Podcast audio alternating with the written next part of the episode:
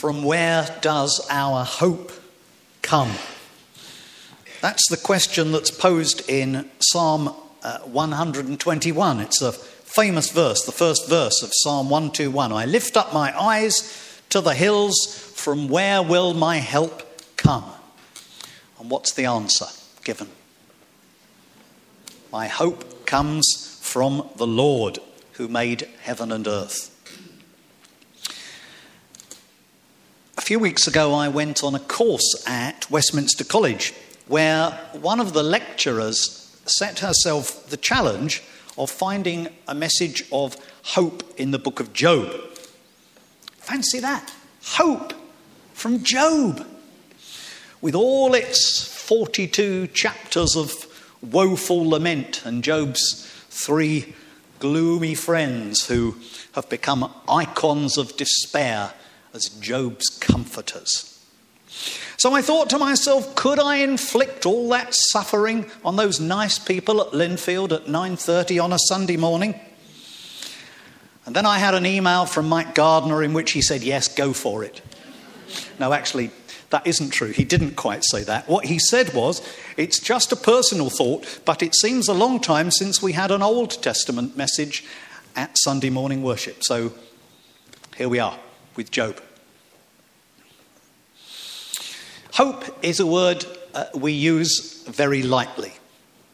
I hope the sun shines tomorrow. I hope my team wins. I hope they like my jokes. There's not much chance of that, but still. But for Christians, real hope is altogether different because it's a hope uh, both for what happens in this world and for the next.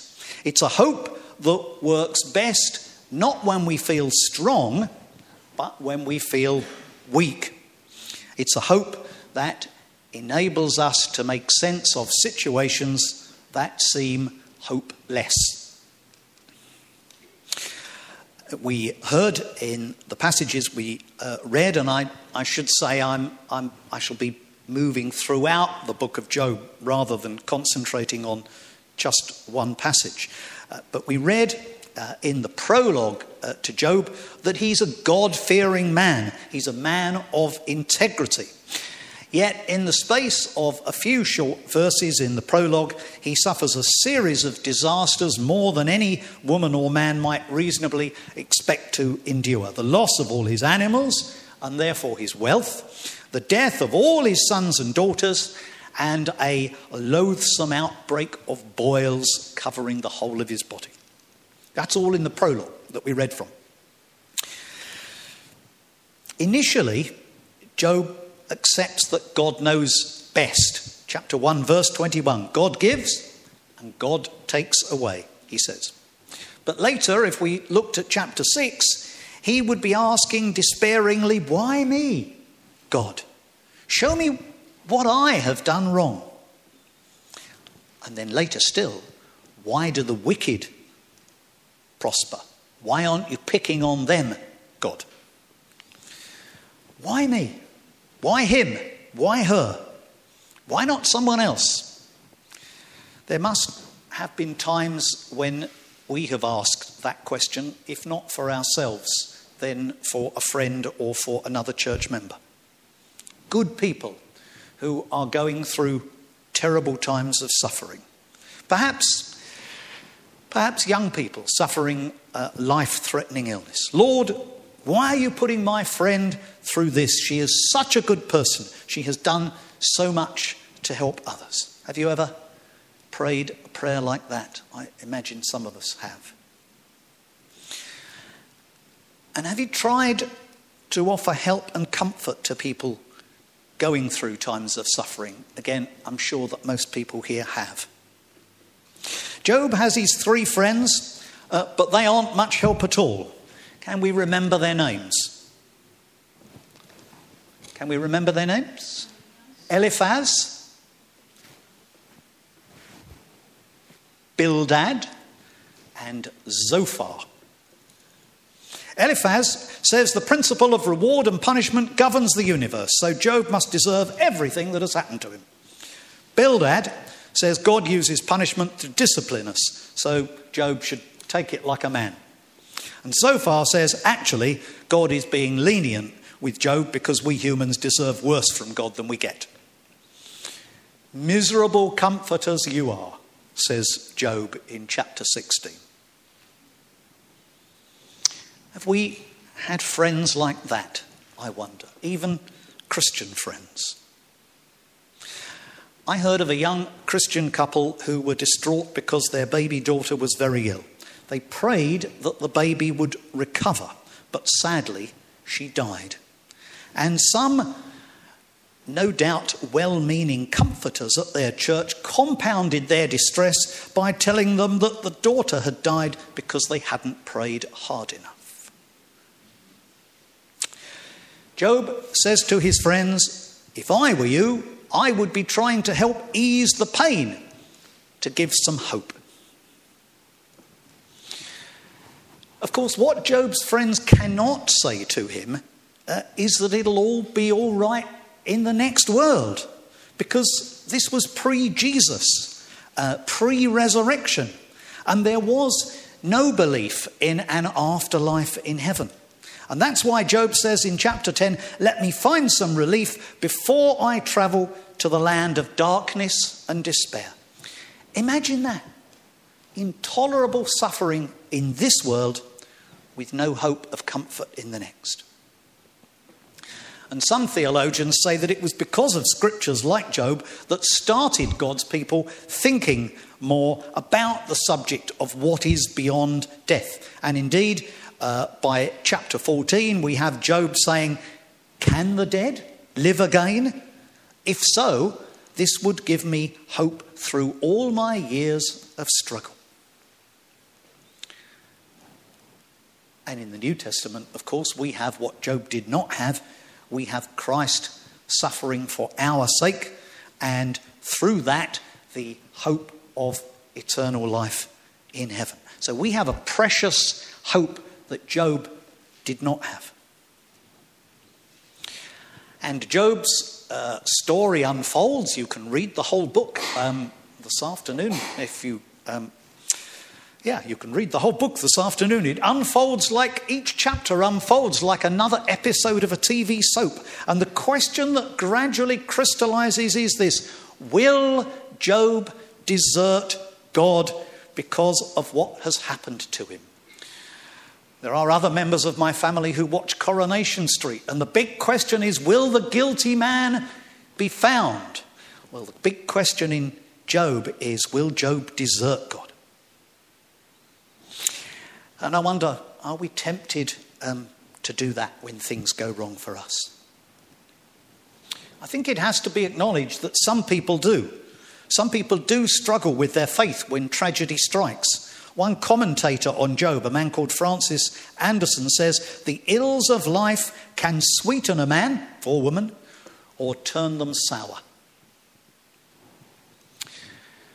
Other people become angry with God although they don't deny God.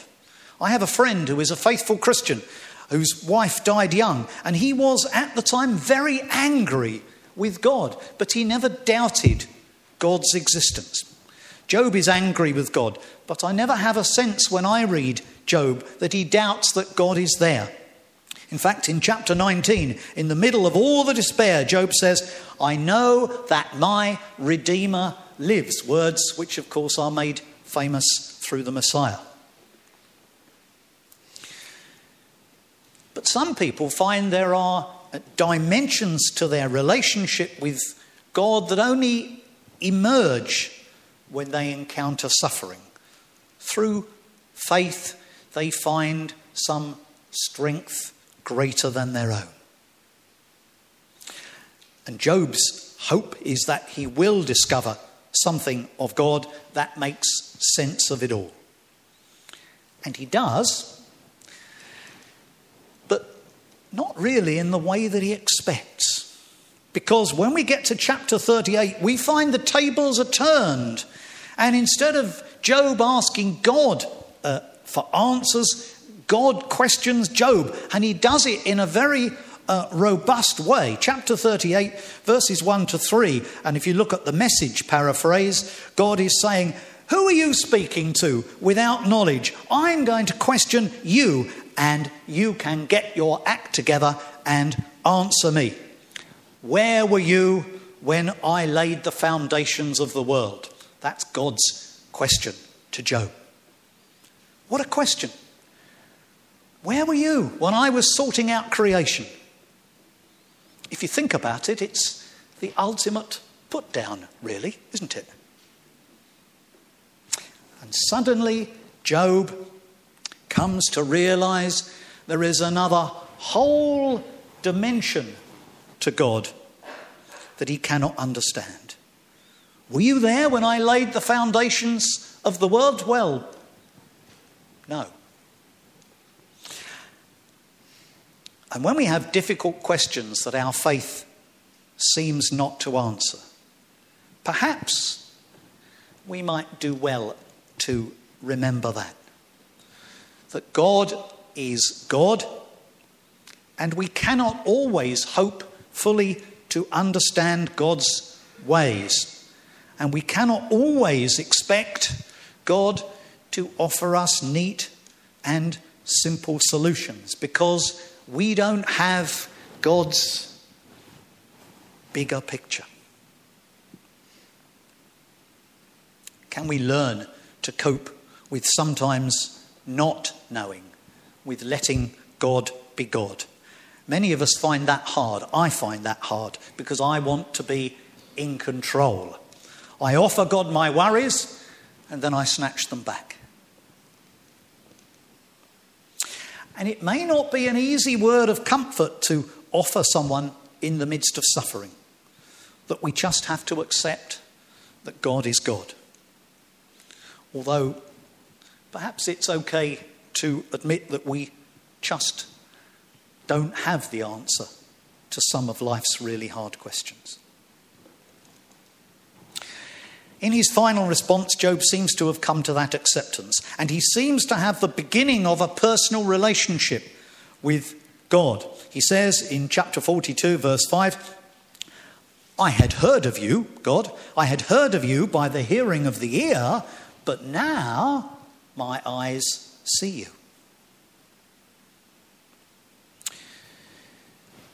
So, in suffering, can we learn something more of God? Can we have a particular experience of God's presence? Can we come to a peaceful acceptance that God is God and that God knows best? Perhaps having hope in the context of suffering needs to be, at least in part, about finding peace. And accepting that even though uh, we have hope, that may not guarantee happy ending.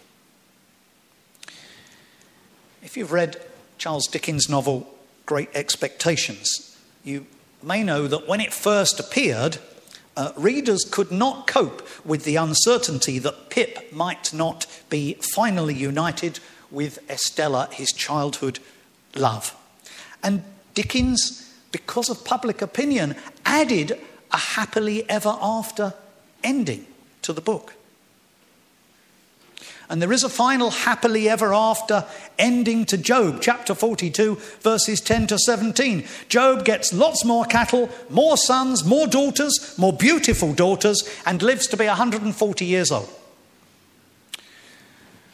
Some theologians think this too may be a later addition, perhaps by a well meaning script editor, because in real life, endings in this world aren't always happily ever after. And perhaps we do best to sit with Job. To sit with Job and to try to accept that God can do anything, that we can be tested when we least expect it, that there are things we cannot understand that we need faith most at the very moment when faith seems hardest. that we shouldn't give up on God when bad or puzzling things happen. And that in suffering, I think this is the most important point of all them all. And that in suffering, hard though it may be, we can draw closer to God. And they are all big things to grasp. The novelist Virginia Woolf is reputed to once have said, I read the book of Job last night. I don't think God comes out of it very well. On the contrary, it's not for me to disagree with Virginia Woolf, but on the contrary, I think that through Job, God does come out of it well because God reminds us of God's greatness. And we all do well to remember that. And of course, we have that one huge advantage over Job. Job's hope emerges when he meets God in his pain. And we meet God through uh, Jesus' pain and sacrifice on the cross. And it's fitting uh, that this morning we meet with Christ around the communion table, where we remember that he died for us. And there rests our